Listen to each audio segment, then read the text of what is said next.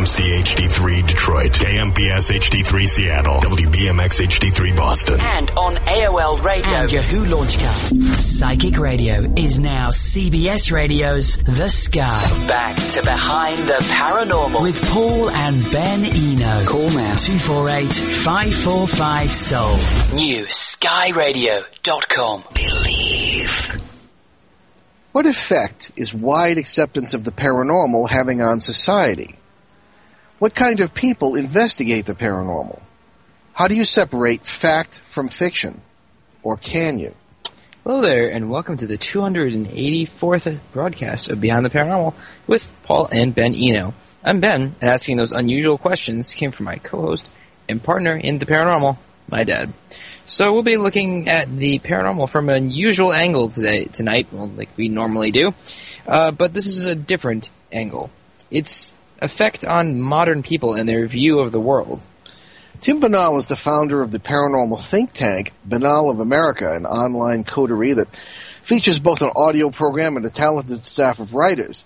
As host and producer of the critically acclaimed podcast, BOA Audio, he has interviewed a vast array of researchers spanning a wide spectrum of disciplines and ranging from bona fide esoteric icons to up-and-coming future players in the paranormal realm.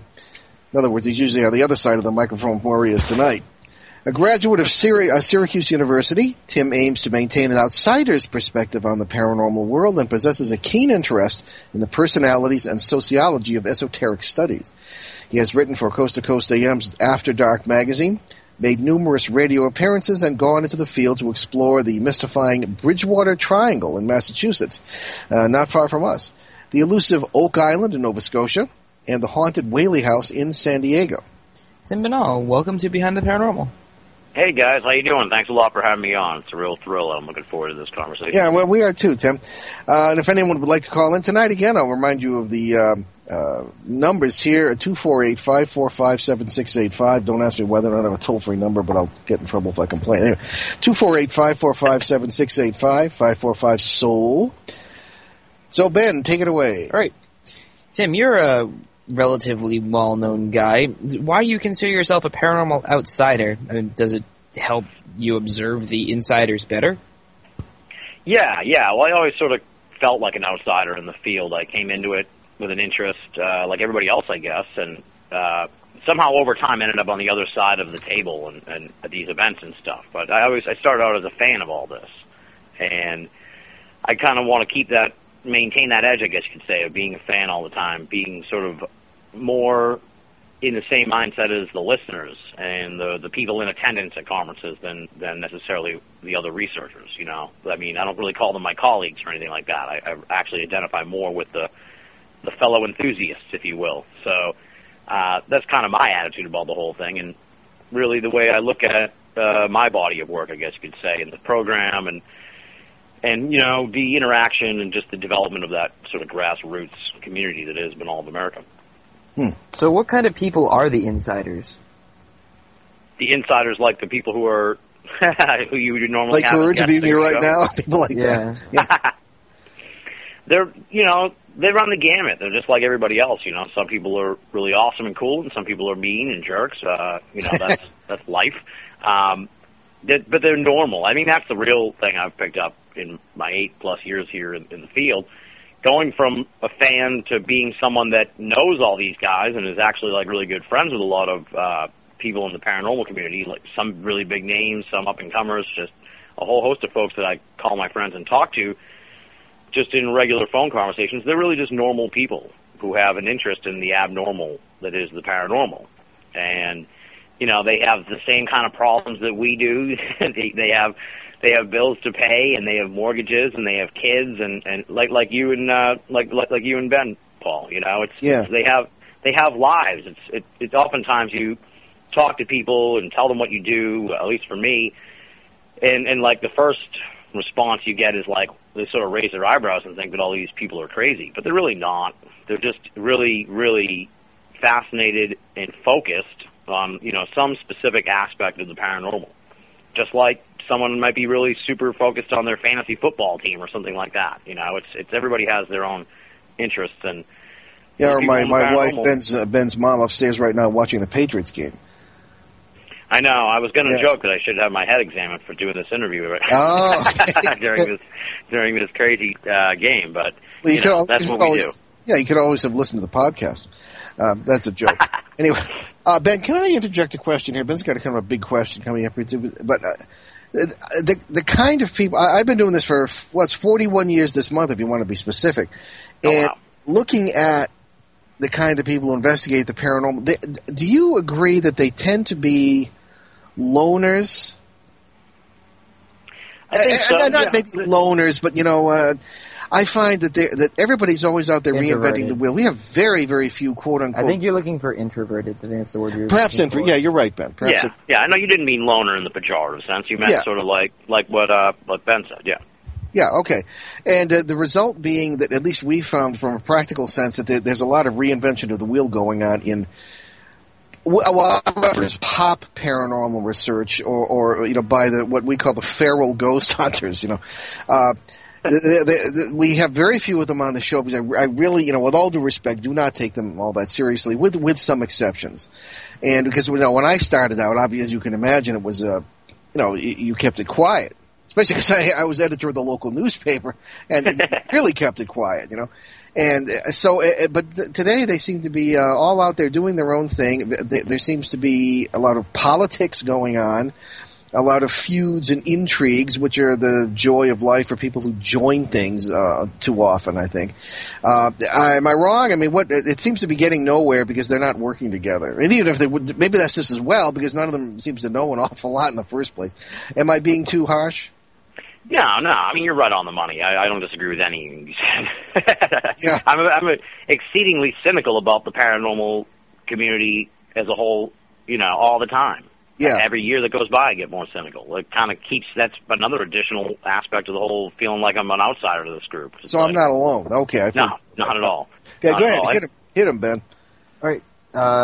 So what paranormal beliefs are changing society? Or are they changing society? It seems to be a lot more accepted now than they were when I was a little lad, so. Yeah, I think it's sort of like the Big Bang Theory, the show, not the actual theory in a way. It's sort of like this geek chicness.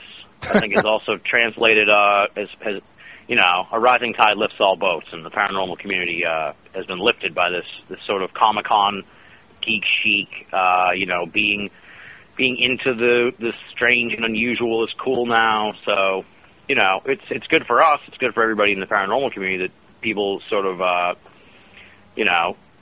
don't relegate us to professional wrestling. But, we've sort of moved up into like MMA at this point. So. Well, I find it frustrating that, people ask us why we're not on TV, and there are things going on. We may be on, but I mean, it seems like the networks are far more interested, as I say, in hey, dude, did you hear that? Than they are in any serious examination of the implications of what this means. But I don't know. I wonder. Well, maybe you can comment on this. I wonder how much beliefs really have changed over the years.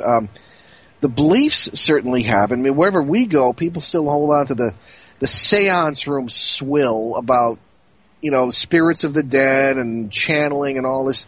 And, there's something to that, but I think there's a lot more to it than people realize, and it takes you in an entirely different direction than death. So maybe it's the people who have changed. Is it Max Planck who said that new ideas don't get accepted because people accept them. They're accepted because people who had the old ideas died, and the people with the new ideas simply are still alive. Is that more or less what we're seeing with the more general acceptance of the paranormal? In other words, you can bring it up in polite conversation without getting weird looks. You raised an interesting point that I hadn't really considered before, but I've sort of all the, for lack of a better term, paranormal sciences, I find ufology to be the most interesting and sort of... I'd say a good, 60, 65% of my focus goes. And I've said for a while that, disclosure will be inevitable because of, young people will get older and, the generational change will result in this sort of blanket acceptance of the UFO phenomenon, maybe a new look at it. And I think maybe we're seeing that already kind of with this ghost hunting thing because a lot of the ghost hunters are young kids. They are in their 20s and maybe at best like early 30s. Of course, there's plenty out there that are like in their 40s and 50s and 60s, but it definitely seems to be like a youth phenomenon. So yeah. Maybe that's part of kind of what I was always sort of hinting at or thinking about with this generational thing in UFOs. Maybe we're already kind of seeing it with this ghost hunting, but it's just easier and, you know, you can't UFO hunt, so it's like the closest you can get to that. I think also you pointed out earlier about this, how people in the paranormal community sort of, they're sort of fighting all the time, not really working together and stuff. I think if you pull the camera even further back, I'm a big advocate of sort of like the mixing of all these different genres, because I feel like that way we'll get closer to what's behind all this. So you're UFO right. People and the sad part is it's like every group is really anti every other genre. You know, I mean, I've met people and talked to people that just stun me. They're super ghost hunters, and they have no idea who, like, Nick Redfern is, because Nick doesn't do anything with ghosts. And it's like, how do you not know who Nick Redfern is? Like, that's, you know, blasphemy. So it's just so that's stunning to me, and I always advocate for more. And it seems like that mood is changing across the board in the paranormal community. There are more people saying that we need to work together and stuff. So, well, you're right. Tim, you put it very well. I'm the sort of person who has to see it. You know, I don't learn well from people telling me. So my wife said to me this morning that I must be from Missouri, or Missouri as they pronounce it. I don't know, but no, actually I'm a 10th generation New Englander here. But I grew up through the various layers of the history of modern pop paranormal research. I started out with Louisa Rhine and Ed Lorraine Warren, if you can imagine that combination. It wasn't a combination, but these are the various people I was mentored under, I suppose, and a couple of priests and this sort of thing, because I was in the seminary.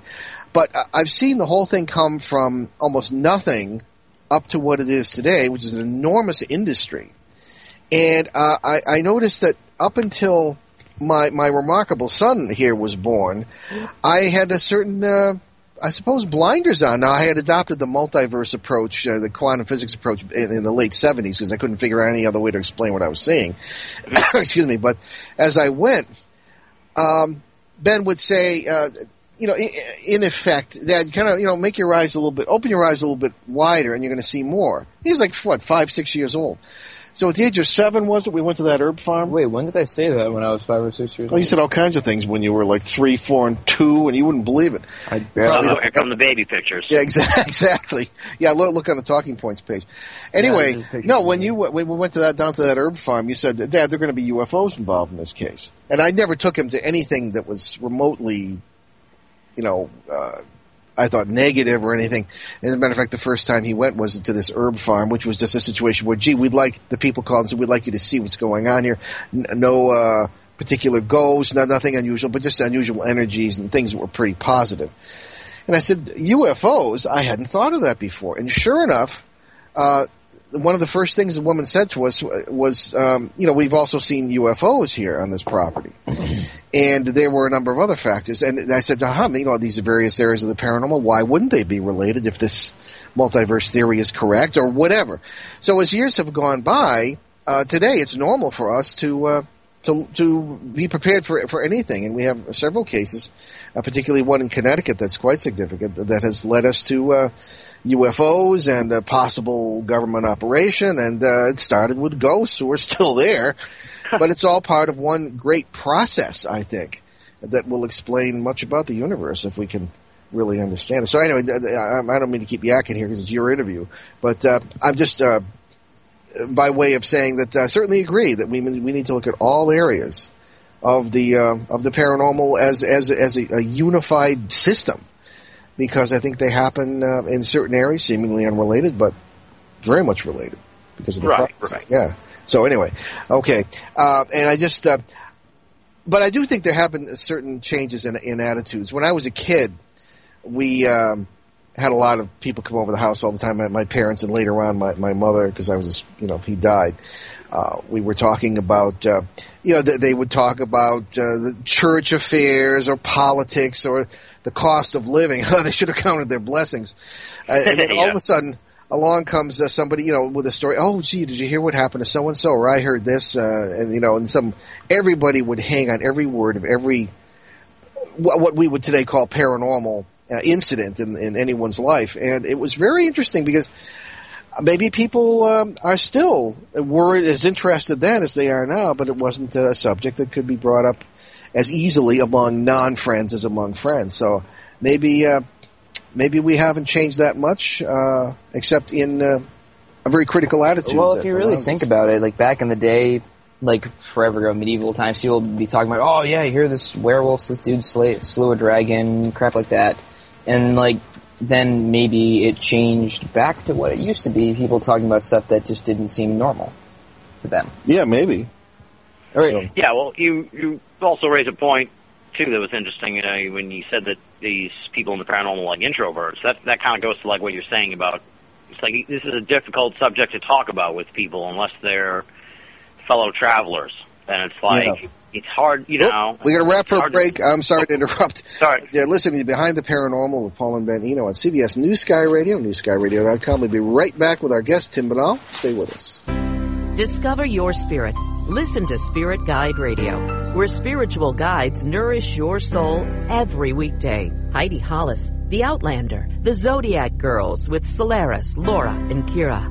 Laura Lee's Spirit Salon. Ask Dr. Doug with Dr. Doug Lira. Life by Number with Celeste. And Keeping Life Real with Dr. Susan J. Stone. It's Spiritually Speaking Radio, Spirit Guide Radio, at 11 p.m. Eastern on New Sky Radio, newskyradio.com. New horizons, no boundaries. New Sky Radio, powered by CBS. October 28th, 2010. The bells toll. The participants gather. A circle is formed, and the seance begins. Infinite Spirit, Mother, Father, God, I am but dust in your presence. I asked my guide, Stephen, to draw close. Thank you. So it begins. An angry, channeled voice comes through the medium. Too many of you out there have false hopes and false dreams. Yet you do not go and do anything about them to change. It's because you're a victim. That was then. Who will come through this year? Be part of the circle and find out if you dare. When Reverend Tim Shaw and Marla Brooks conduct their live annual Halloween seance on October 27th at 8 p.m. Eastern, exclusively on the Para X and New Sky Radio networks. Psychic Radio is now CBS Radio's The Sky. Back to Behind the Paranormal with Paul and Ben Eno. Call now 248-545-SOUL. NewSkyRadio.com. All right. Welcome back to Beyond the Paranormal with Paul and Ben Eno, and we have our really wonderful guest, Tim Binnall. So we were talking about how things have changed, people's ideas about the paranormal, and how it's becoming more normal, maybe, in conversations. So now we're just going to move on to a completely different subject. So what is your opinion about the paranormal, or the reality of the paranormal, Tim? Oh, boy, that's a big question. I kind of... Paul alluded to the multiverse theory earlier. I sort of fall similarly in sort of that kind of realm, in a sense. I just don't really believe, like, anything anymore after having talked to so many people. I mean, when I started out, I was pretty sure that UFOs were aliens from another planet that were coming here, but now having talked to so many different experts on the subject, it's like I have far less of an idea of what it could be. You know, it splits the question into a million smaller questions. So, like, the more focused you get into these fields, like, you know, same with Bigfoot. You know, I thought Bigfoot was just a lost animal that people were, you know, seeing randomly, and eventually they're going to get it. And now it's like, I don't know, could Bigfoot be some kind of interdimensional thing? Could Bigfoot be an alien? Who knows? You know, it's like, yeah, it's murky my whole view of the paranormal the more I look into it. Sort of like going down the rabbit hole. Maybe that's just as well. Preconceived notions can sink you in this game. And then that also leads to a different point. What exactly constitutes an expert? Yeah, that's true. Yeah. Well, I do. I suppose I could say that I use that term. When you're talking about a paranormal expert, you really, you know, with scare quotes around it, I think. I think so, too.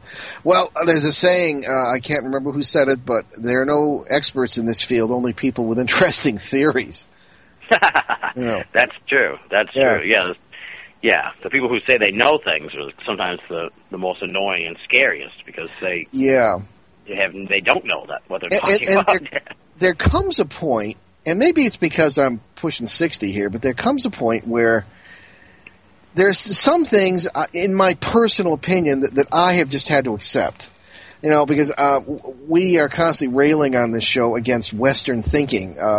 We just don't think like the scientific method demands that we do, you know, in a sort of materialist, narrow sense. We question even Descartes' idea that, you know, I think therefore I am, because even he did on his deathbed. He said, even that's not good enough. And, you know, we start with zero, you know, the tabula rasa, I guess, as Aristotle might say, and we simply write on it as best we can, I suppose, from the viewpoint of experience, if you can trust your five senses. Because there are more than five senses, I'm sure. But anyway, I was brought up, you know, in the religious family, and I was in the seminary studying for the priesthood, and I had certain preconceived notions. And as soon as I started investigating the paranormal, they all got shot down, and all the paranormal orthodoxy got shot down too. All the classical stuff. So what's been your experience as far as coming into this subject as an outsider and trying to remain so? And as you say, you just have no particular belief system, and you're willing to learn. Is that how it stands? Yeah, pretty much. Yeah. Because it's too much. It's like then you see these people. Well, I've talked to people that sort of their focus is a theory of some kind, and it's like that becomes your life, really. It can, yeah. You know, and it's like they read the newspaper and like all they see the world through this filter that exists within this conspiracy or whatever that they believe in, and it's like, you know, I don't want to ruin my world. I don't want to have my world like shattered by like that Mel Gibson conspiracy theory movie. You know, it's like that. It's that part of it's that. You know, it's the minute I start believing one sort of thing or believing in something in the paranormal, like something else will come along. It'll be like, wait a minute now, hold on, this changes this and that and the other thing. So it's like I've sort of gotten so used to the chaos of it all that I sort of have given in to the chaos by not really subscribing hardcore to any sort of belief or you know, theory or anything like that. Okay, Ben's got a good question. All right, so have you had any paranormal experiences yourself? Not really, no. I've had like maybe one sort of ghostly encounter type thing that really wasn't too glamorous, and that's like it. Wasn't Marilyn Monroe or anything? No, but I've never seen a UFO or a Bigfoot or anything like that. How do you know that? Unfortunately. How do you know? I think I would remember, wouldn't I? Well, I don't know. This gets into, I don't know, this next point. I guess you just outlined my guilt as far as sort of focusing on a certain point of view. As I say, you know, maybe you get to a certain age and you're ready to maybe settle down and. For the past, at like least getting married. Yeah, I know, and I can't speak for Ben here, but we both lived this kind of multiverse lifestyle, and it has become a very natural for us anyway, kind of, shall I say, spirituality, because it has tied in with a lot of our experiences with shamans and stuff. But I'm very careful to keep feet on the ground. I know Ben is too, especially on the air, and once in a while we'll kind of go out on a limb. As we did on Coast to Coast on May 16th. Haven't heard the end of that yet. But I don't know, I suppose. But with that particular multiverse point of view, it allows anything. So it doesn't. I haven't found, at least for us, that it has narrowed our point of view. It's kind of broadened it to an extraordinary degree because the very nature of the quantum idea of the multiverse, as it is understood by many, is very, very broadening, mind-opening, and allowing all possibilities to exist. So I suppose, in a way, it's not all that. It's not confining at all. It's just the opposite. That's how we see it anyway. But everybody has their own path. No, I agree with you. I agree with you about that. It's sort of like once you once you sort of get hip to the paranormal in general, it does change the way you see the world. That's not necessarily a bad thing unless you go so far to the extreme. Oh, yeah. Like I was saying earlier, you know. But when you first develop sort of this interest, you know, it changes the way you see the world, and it's hard to, you can't really unchange it. Yeah. And it goes in degrees of, like I said, there's the super hardcore people that it's completely changed their lives, and then for somebody like me, my attitude is just sort of like, there's something, you know, there's something happening here, but we don't know what it is, like Bob Dylan said, you know. There's something happening, we're not sure what it is. What's that? Bob Dylan is a great poet, but I think he has an awful voice. I shouldn't say that. So as long as he doesn't sing it, I'll listen to it. But I think that's sort of my feeling, as you know, that's sort of like my mantra as I go off into the world. It's like, I hear you. You know, and a lot of people don't, most people don't, you know, even take that step to acknowledge that. You know, I'm not talking about people in the paranormal community. I'm talking about, like, people you work with or people you run into, people you meet at a bar. It's like, you know, they have the same problems we do, just like there's people in the paranormal community.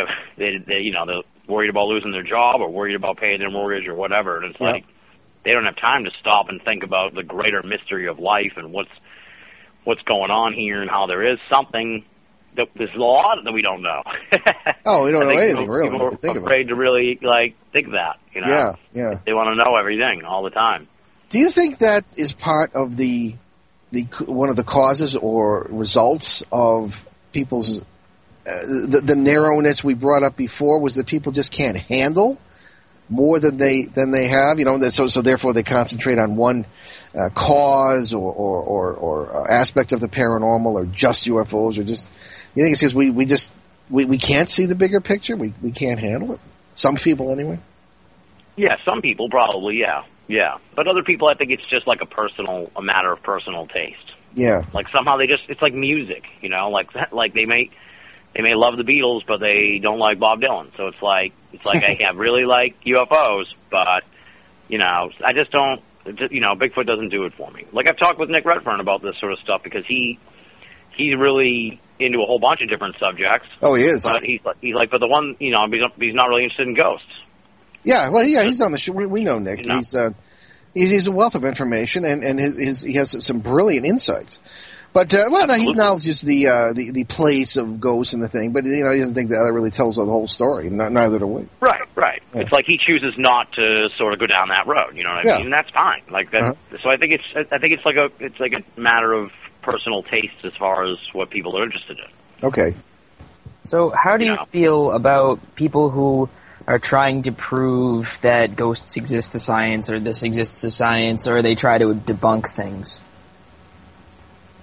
So that's two different kinds of people, then. You mean, so what I think of people giving a broad spectrum of people trying to prove, oh yeah, this totally happens, or nope, this isn't happening. Well, skeptics in general are a troublesome lot because they generally don't seem to have done the research on the subject to do any legitimate sort of debunking. It's always they always seem to not really be on top of things. I'm sure there's a handful that are or were. Sir Philip Glass was, but it's like nowadays Bill Nye the Science Guy, you know, I seriously doubt he's read like any of the literature. Or as Stan Friedman calls him, Bill Nye the Denial Guy. Yeah. So, and you can't like prove a negative, so they can't really, you know, it's like an endless cycle of insanity. And then for the people who are trying to prove it, you know, more power to them. But I find myself disillusioned with like what you guys. I love this term, the feral ghost hunters. It's like, you know, I was saying on the show a few weeks ago on my show. It's like something doesn't add up because we've got teams of people out into the community looking for ghosts every weekend. There's probably like in the thousands of people every weekend. Oh, easily. You know, where is the? And this has been going on for like, you know, I'd say close to a decade now. Easily. So it's like where? So just by that sheer accumulation of people out there doing the research on this ghost thing, it doesn't add up that we haven't gotten further because the manpower that's been put into this is tremendous. Oh yeah. Well, I watched the Rhines. I didn't know JB really at all, but his wife Louisa and I, we corresponded. I was, really young, of course, and she died in the 80s. But they were respected scientists, and for 50 years they were trying to prove it, and they could, statistics didn't, various results were not accepted, and they said they can't have enough control. Excuse me, and this was a problem for mainstream parapsychology that was fed into and worked in, so to speak, by legitimate scientists, people with psychology degrees and PhDs, and that wasn't accepted. And I often will say to these well-meaning people, the ghost hunters or whatever, would you really expect that any legitimate scientist is going to accept anything you say and do? Because they sort of look at this group as a bunch of well-meaning clowns, perhaps at best, and they don't. They have all sorts of engineering tools and devices and goofy gadgets that I laugh at, frankly. Maybe because I never used them it was all seat of the pants in the early days, but they really don't know how to use. I sat at a conference. I guess my better judgment, I went to a conference. I was invited to speak at a conference in Florida a number of years ago for beginning ghost hunters. And I sat there in front of 200 people, and I said, and they expected me to say certain things, and I said, somebody asked me, what would your advice be to the beginning ghost hunter? And I would say, don't. They all looked at me. I said, you don't have any idea what you're doing. If you run into something negative, it can be a serious problem. You can mess up people's lives, et cetera, et cetera, et cetera. But then I looked at it and said, well, here we all are, so we might as well talk about it. But it really hadn't occurred to people, that they maybe shouldn't do it. Everybody asks how to do it, when to do it, where to do it, but they don't ask, should I do it? And my answer is no. Unless you have extraordinary experience or extraordinary support and some reason to do it, you'll have, I think, enough of your hands full, so to speak, with the paranormal in your own life. I mean, if you really start to see things happening, or your family has an issue or something. Anyway, that's another story. But I just, I don't understand how they expect to prove anything to science. We only have a minute left here. Rather than be late, I'm going to take the break now. So, Tim, if you'd stand by. We're listening to Behind the Paranormal with CBS New Sky Radio, newskyradio.com. And we'll be right back. We'll continue our conversation with Tim Binnall, our guest this evening. Stay with us. Take CBS Radio The Sky with you wherever you go. Be sure to download the radio.com app today from your mobile marketplace. And when you really want to know more, be sure to visit newskyradio.com. Get in deep with exclusive articles and Sky News. Get your weekly horoscope and the inside scoop on host events. Radio.com and newskyradio.com. Stay connected.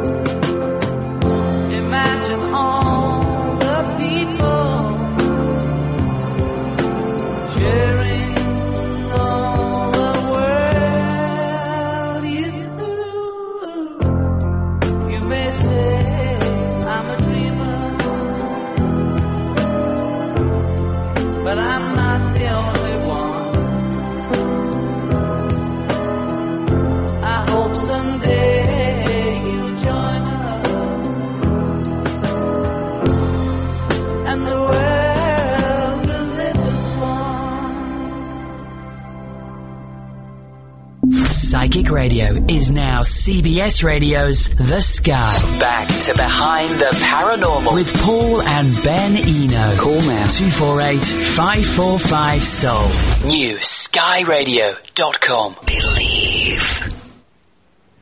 Okay, we're back Behind the Paranormal, and we have our guest Tim Binnall of BinnallofAmerica.com, and I want to give him a chance right now. Before we get too far along here in our hour, to tell us about his website and something about his work and anything else you'd like to promote. Okay, yeah. Well, the website's Binnall of America, and it's Binnall of America.com. And the show's BOA Audio. That's the podcast I do. I've been doing that for 6 years now, and we've interviewed just about everybody under the sun in the paranormal community. You know, the list of people we haven't interviewed is shrinking all the time, and you know, we do it seasonally, so it runs for a few months a year, and then I take a few months off. And this year it's been sort of focused on a lot of fringe stuff. So we've done spontaneous human combustion, and Michael Jackson death hoax was one we just put up. Yep. And we're going to be doing one about killer equines. So we're trying to do some really strange, really fringe elements of the paranormal, because I've been doing it for so long. It's like, I enjoy UFOs and Bigfoot and stuff, but it's like, it's so hard to get a fresh take on things after a while, and you know, I don't like to revisit the same stuff. So yeah, sounds good. That's kind of what we try to do, yeah. Yeah, we every once in a while we'll do a show on the extreme paranormal, the weirdest stuff we can find, like Bigfoot carrying a lunchbox and walking along highway in North Carolina, stuff like that. Anyway, let's get a little bit into UFOs, because we've been concentrating on other things really largely. We had Steve Bassett on last week, who was one of the main advocates of disclosure. And, of course, this raises certain basic questions in our opinion. And I asked Steve, and Steve's a wonderful guy, very dedicated, admire him very much. He's a hero as far as I'm concerned. But I said, Steve, you know, what if there are things that shouldn't be disclosed? What if there really are? First of all, what if the government may not know anything anyway? But what if they do, and certain things really could create social chaos? Suppose what we're looking at is not what we expect, something so beyond our experience as a species that it really would create a problem. What's your opinion on that sort of thing, and on disclosure in general? He said it should be disclosed anyway. He didn't care. Yeah, I've heard his take on these sort of issues. It's an interesting point that, you know, maybe they're not disclosing for our own good. It seems that a lot of people have come around to that idea. I mean, I'm exceedingly cynical about disclosure in general, just because I've been around long enough and I've seen way too many predictions that it was going to happen, and I've only been in this for like 8 years, and I've probably seen 8, you know, predictions of eminent disclosure that, you know, and those were, I wouldn't call them quality predictions, but, you know, they were stronger predictions. You know, they were stated by people of some authority in the field, if you will. So it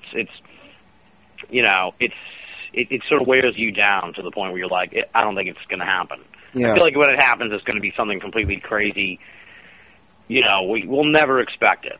Sort of like the whole thing about the guy who predicted the rapture in May. You know, oh yeah, yeah. That was always it's never gonna be something that's like right around the corner and it happens. You know, it's gonna be like what happened when they got Osama bin Laden. It's like all of a sudden, boom! Sunday night at 10 o'clock at night. You know, you're watching the baseball game, and it's like, oh, turn on CNN. They got Osama bin Laden. It's like, what is that all about, you know? Yeah. Where did that come from? Yeah. I think it's going to be like that. It's going to be like, you know, we'll be watching TV, and they'll be like, hey, turn on CNN, and a UFO just crashed. And, you know, it's going to be like, whoa, you know, the world has changed. You know? Well, there's always somebody who's not going to believe it. I mean, you have the extremely gullible. I'm very careful with. I've always relied a lot on photography when doing ghost research, right? But you have to be extremely careful. I myself have professional photographic training that I got in the military, and I still submit it to other people to look at first. And I never say this is definitely something, this, you know, possible anomaly, and judge for yourself. But I find that in general, going back to what we said about the kind of people who investigate these things, that, and I think Ben agrees with me on this, that the UFO researchers tend to be more careful. I find that they tend to be somewhat, at least in general, somewhat older, maybe more experienced, because I know an awful lot of stupid old people, but I mean, there are people with experience who generally are credible people. You know, as I don't know, have you found the same thing? And I wonder, why are ghost researchers less so, if they are? That's an interesting point. Well, I think because ufology has people who stuck with it for so long.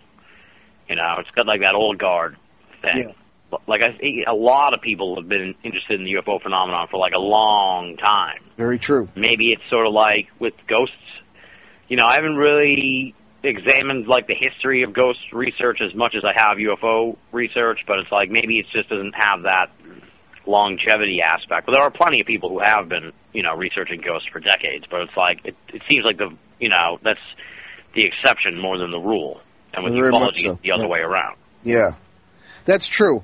And those who have been researching ghosts for decades, I found that they, as I say, when I started out, the ideas were very largely exactly the same as they are today, except for the small cadre, I suppose, like us, who have gone off into the possible quantum / multiverse explanation for, you know, or possible explanation for these phenomena. But all the rest are, it's still the 19th century. It seems to me, right? Exactly. But that's not true among UFO researchers. Yeah, well, with the UFO phenomenon, it's gone through all these permutations over the last, you know, since the start of the modern era, since the Roswell, Kenneth Arnold thing. You know, it was like flying saucers, contactees, abductees, crop circles, cattle mutilations. Then you get the MJ-12 thing, and it's like, you know, then the Roswell story burst in the 80s, and it's like, you know, it's always changing. It's always sort of evolving. If anything, ufology's gotten stagnant, like in the last 10 years. Like, we haven't really seen sort of the next step in the evolution of this whole thing, except for the rise of exopolitics and this disclosure thing. Right. Well, I wonder if we haven't seen a step forward in the sense of a change in the phenomenon. Because talking to Ted Phillips, well-known collector of UFO, particularly of physical evidence of landings, UFO landings, he pointed out when he was on the show late last year that we have a new sort of a manifestation. There seem to be less and less sightings of metallic craft, you know, landing and stuff, than there are of what some people might call orbs that are so well known in ghost phenomena. And I wonder if the phenomena sometimes may be viewed from the viewpoint of whatever we're researching. In other words, if you see the orb thing, that whole, the orb phenomenon is an entirely different, you know, subject. I mean, we could do a whole show on that, or three or four. And people are seeing that in UFO-type situations, if you're following me here. In other words, you know, everybody comes running to, oh, look at the photographs of the orbs we got, you know, which could be anything. It could be dust, could be anything. And then at the same time, people are seeing them with the naked eye. I mean, I've seen them with the naked eye, but the particular setting was an area right near a cemetery, and ergo, you assume it's some sort of energy-related thing that has to do with perhaps the ghost research you're working on. Or if you see them higher up, you say, aha, UFO. I think it depends on the situation, but the orb thing seems to be taking over from the metallic craft, according to people like Ted, you know, in maybe the last 5 to 10 years. I mean, what say you? That's entirely possible. I'm at a disadvantage, I guess you could say, in even speculating it, because my eyes have glossed over to UFO reports. Yeah. I mean, hats off to Ted Phillips and guys like Peter Davenport who still collect these cases and everything, but it's like, I mean, I've read books like about incidents in the 70s or whatever that just had tons and tons and tons of UFO. I mean, this has been going on. It's kind of like what we were saying earlier about the ghost hunting thing. It's like the accumulation of all of this evidence is mind-boggling because it seems to indicate that we haven't actually got, we haven't been collecting the right kind of evidence. You know, it's like maybe we're like old 18th century cops and we're missing all the actual forensic evidence that that yeah, you know, the modern day police would look for.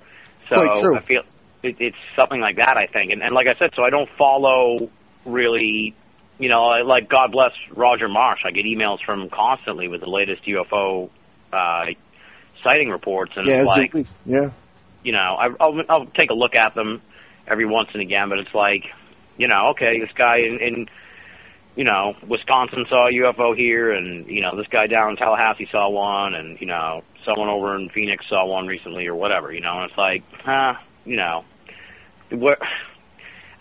Well, it's overwhelming. People always ask me, like, you know, well, what did you think of whatever the big UFO event du jour is at the time, you know? The one I recently was asked about was, like, the Jerusalem UFO thing, the temple one. Mm. And I was just like, you know, someone asked me what I think of it. It's like, I really just don't think of it, because it's like, I don't get excited about big UFO stories like that, because if it was really the big one, it would already have transcended us talking about it. So it's kind of, like, again, it goes to like this cynical side of me and this disclosure part of it, where it's like, you know, sightings aren't good enough anymore. It's like, for me at least. Yeah. You know, unless it's the one that ends the whole story. Yeah. You know, or turns the page, I guess you could say, because the story would go on quite a while after that. But, you know, so I'm looking for the page turner of UFO events, and I just don't think that's going to happen, or it'll happen so fast that, you know, sitting and reading my emails won't, that's not how it's going to happen, I guess you could say. Yeah. You know, the page turning UFO case is not going to be just randomly posted on a website somewhere out of nowhere, you know, unless something crazy happens, obviously. Oh, okay. Wait, another break coming up. I'm going to start right now, and I'm not even going to ask another question after the break, because we're getting into the conversation that I find absolutely fascinating here. Anyway, you're listening to Behind the Paranormal with Paul and Ben Eno on CBS New Sky Radio, newskyradio.com. We'll be right back with our guest, Tim Binnall, to continue our discussion about paranormal and, I suppose, life, sociology, what it does to people, what it should. Anyway, we'll be right back, so stay with us. Enlighten, empower, enrich. This is CBS Radio's The New Sky. New horizons, no boundaries.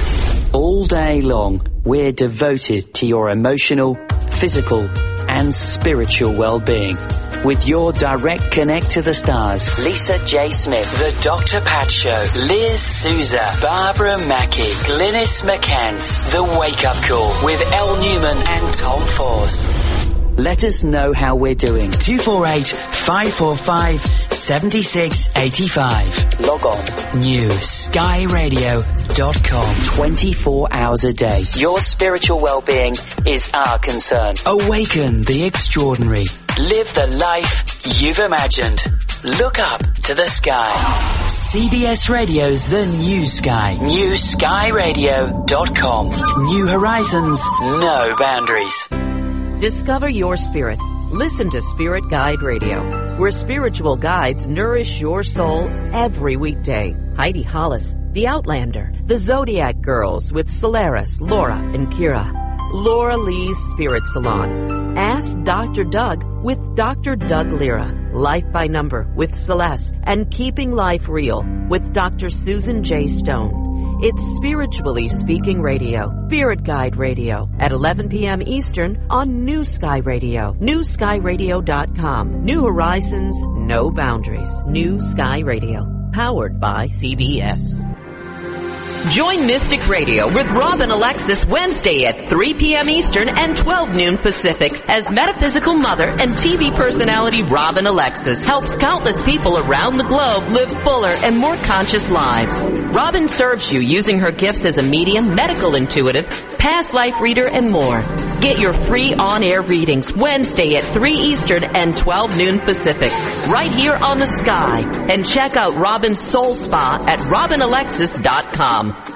Psychic Radio is now CBS Radio's The Sky. Back to Behind the Paranormal with Paul and Ben Eno. Call now 248-545-SOUL. New skyradio.com. Believe. Binnall of BinnallofAmerica.com. We will give him another chance to talk about the website before we go. But I just wanted to get into a little bit, Tim, the issue of... UFO page turners, so to speak. And would you say, yeah, you know, there's so much information coming in. I think it's coming in because the paranormal is nothing of the kind. In my opinion, it's a normal part of life. It happens every day in small ways. We don't even notice it. It's one of those things, you know, where that car go that was right in back of me. Maybe, maybe not. But I think that it's a normal part of life. So we are overwhelmed by the more dramatic things. But I'm wondering if we really would pick up on the case that ends it all, the sighting that really defines things, the sighting that gets the world's attention. Because, you know, as I say, you know, for the believer, no proof is required. For the unbeliever, no proof is ever enough, which is why you can't prove anything in science. Because I don't know. I just, maybe I'm a little more cynical even than you are when it comes to that point. And I was, during the break, I mentioned the Rendlesham affair. We did 16 hours on the air. Well, that was the major witnesses, all the, you know, Nick Pope, Stan Friedman, Linda Moulton Howe, all the big names, and we got, I'm not going to say nowhere, well, we have since then, but I think that we examined the case from every possible angle, and if that wasn't a page turner, there is no such thing in my opinion, but it's still relatively unknown. What say you? It's, yeah, maybe a better analogy would be sort of like it's, you know, we need a straw to break the camel's back. What would that be? That would be whatever the breakthrough case is that sort of like just convinces all the people that aren't us. You know, what kind of scenario on would? Board. Well, like landing on the White House lawn instead of talking to Farmer Brown, or I mean, what? Yeah, but not as cliche as that. You know, right. Some kind of UFO incident that's indisputable. You know, that they're like, all right, it's over. Well, you're aware that there's a conspiracy theory out there that the government, you know, has technology to use holograms to create this and, you know, to further their control and all this business. I mean, the thing is, I mean, the point is, you know, an alien could land and punch some people in the nose, as in the Gary Larson cartoon, you know, that Joe didn't know what hit him, and then take off again. And some people aren't going to believe. I mean, people believe what they want to believe. So I'm not really enthusiastic about the possibility of disclosure. And we get people, exopolitics people, on the air all the time when we hit them with this, and they're focused on it and they want to see it, and you know, I don't know. That's about as far as we can get. Right.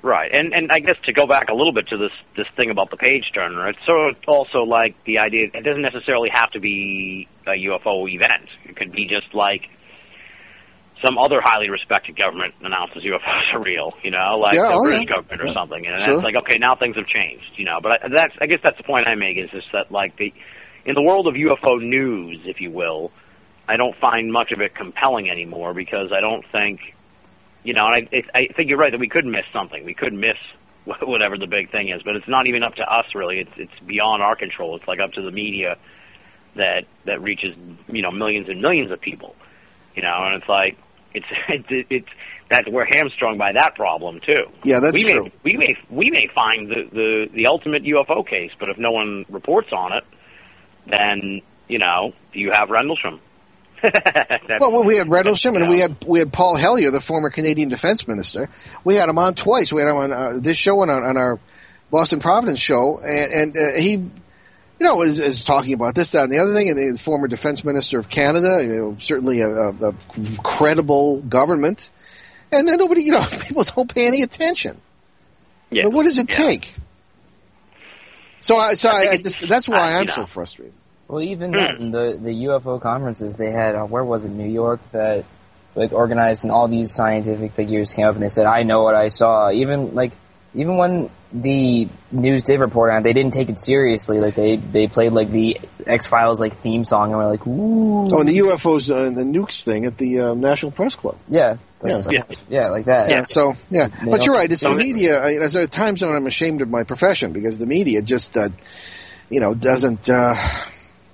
decides what it's going to take seriously. Now, it's funny, I never sat in an editorial meeting at the Providence Journal, for example, where I was a minor editor for years, and I never had anybody say, well, we're not going to cover this, or this is stupid, or whatever. You know what they did? One of my jobs was to watch CNN and see what they were doing. I mean, heaven forbid we think for ourselves. And wow. Now, again, this goes back, I left there in 1990, so maybe it's different now. It's probably worse. But I said, what am I doing? But I got paid good money I was on the wire desk, picking what stories would go in that paper, and I was supposed to look and see what CNN was covering. And didn't always go by that, but it was considered a major whoa, kind of whoa, what are they doing? So Right. Well, yeah, I couldn't get over that. You raise an interesting point, too, that now I'm thinking more about this conversation we're having, and it's like we've sort of talked earlier about how people interested in the paranormal are introverted and sort of have to seek out fellow enthusiasts. And I think maybe this is part of some larger cultural issue here in America where, that on a micro level extends all the way up, like, to the media, where maybe people just are afraid to take that step and say that they want to treat this thing seriously because they're afraid they're going to get laughed at by the other people in the, in the writer's room or whatever. Could be right, so, yeah. You know, and it's like it goes from on your local level all the way up to, maybe even Congress. Well, maybe. Now, just having been in that position, I was, working on paranormal stuff all the way through my journalism career. My publisher at the smaller paper I edited knew about, and then finally at the Metro Daily, the Providence Journal, I was taken very seriously. I don't know why. Maybe I was just lucky, but occasionally I'd be called upon to write something or to be interviewed about some case I'd done or something like that. But I still played it very close to the vest. But I was surprised by how much respect the subject was given when they knew someone whom they believed was credible, whom they worked with every day, who took a serious approach to it. Now, that that qualifies it quite a bit, but I don't know. Oh, we're down to 1 minute. I'm going to have to let you go. We're pretty much flat out of time. Tim, thank you very much. We're going to have you back because I feel like we just began the conversation. No, I had a great time, Paul. Buddy. Thank you very much.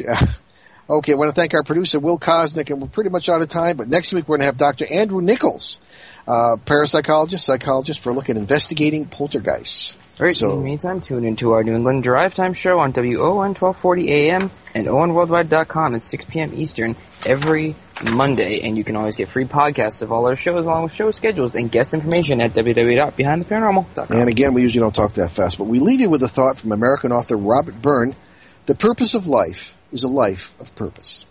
See you next time.